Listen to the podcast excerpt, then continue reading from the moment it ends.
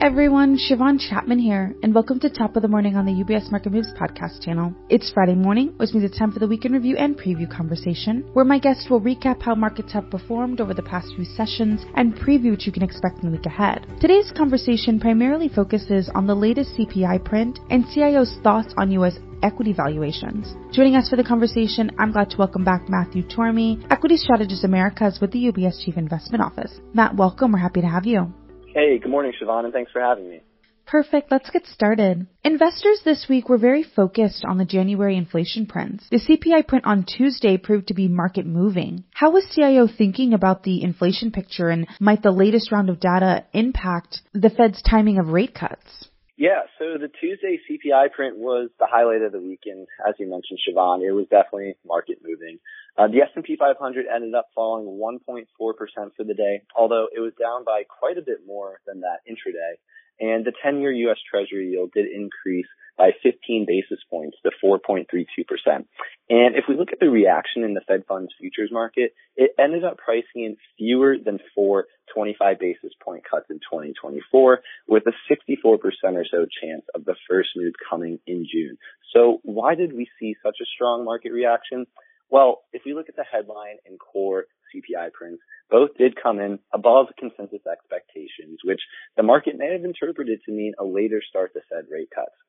And if we dig a little deeper into the details to see what drove the upside surprise, we can see that core inflation continues to be driven by services. And in this January release, we did have some unusually large increases in areas like hotel stays, hospital services, health insurance, and transportation. But overall, we think it's unlikely that prices for these items will continue to rise at such a rapid pace, and it, we still expect inflation to slow in the months ahead.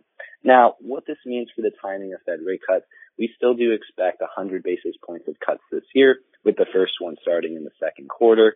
And our view on the overall economy doesn't change. We expect to see a soft landing for the U.S. economy of slower growth falling inflation and a positive fundamental outlook for 2024. So moving outside of the inflation data, what were some other notable macro points of interest this week?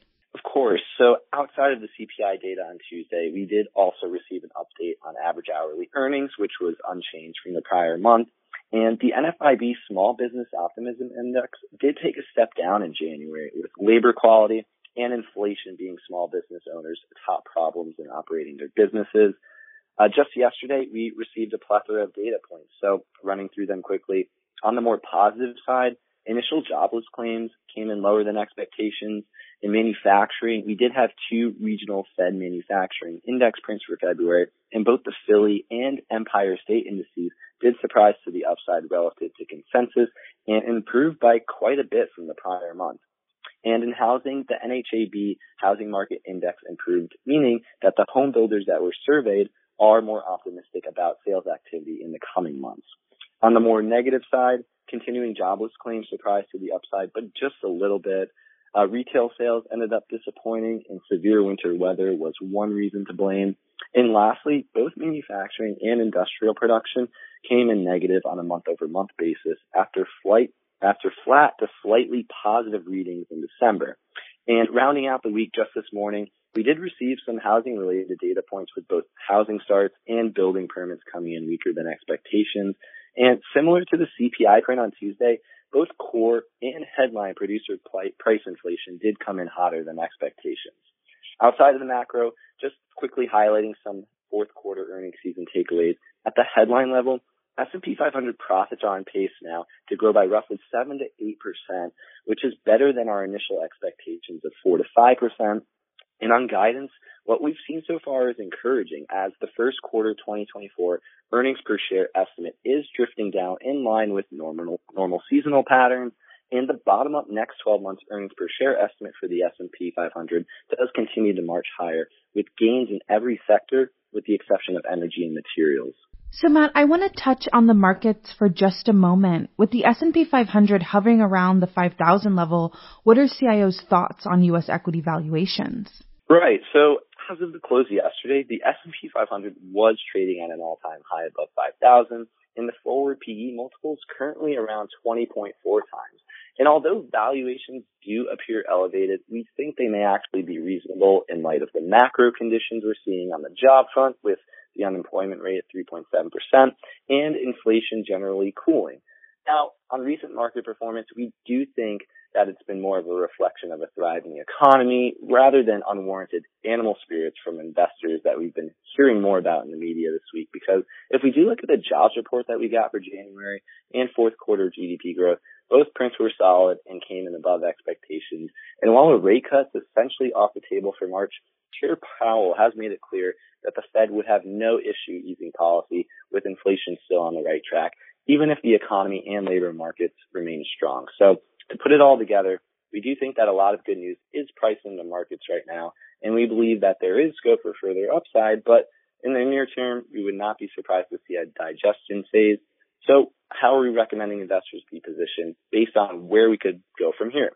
So in our base case, we still expect a soft landing and our preference remains for quality stocks with strong returns on invested capital, resilient operating margins, and debt, which does mean that these types of companies should be better positioned to generate profits in an environment where growth somewhat weakens relative to last year. And given our view that the rally should broaden out from here, we continue to prefer small caps over large caps, which should benefit um, from our fixed income team view that rates should fall from here, given nearly half of Russell 2000 debt is floating rate debt. Turning to next week, what will be taking place that investors should be mindful of? Yeah, so next week's going to be a bit quieter on the earnings and economic calendars given the holiday shortened week, but there are still a few data points that we should be keeping an eye on. So starting with the economic calendar first, on Tuesday, we'll receive the January release for the Conference Board's Leading Indicators Index, which is closely watched given it's a pretty good gauge on whether or not there are any upcoming shifts in the business cycle. On Wednesday, uh, the FOMC minutes from the Fed's meeting earlier this month will be published, so additional insights on the committee's thinking during that meeting. Uh, on Thursday, we'll continue to keep an eye on the weekly initial and continuing jobless claims numbers, which are still at relatively benign levels. Uh, we'll also get preliminary Markit PMI readings for February for both the manufacturing and services indices. And to close out the week, the latest existing home sales print, which is expected to see an increase from the prior month. And if we check in on the earnings calendar for next week, only about 10% of the S&P 500 market cap set to report, but we are entering the part of earnings season where we hear from a lot of the major retailers. So next week, for example, we'll be keeping a close eye on Walmart and Home Depot. And within tech, a couple major reporters include Palo Alto Networks and NVIDIA, which will be very important. Okay, perfect. Matt, thank you so much for joining us today and sharing your insights. Thanks, Shiavon, and have a great long weekend, everyone.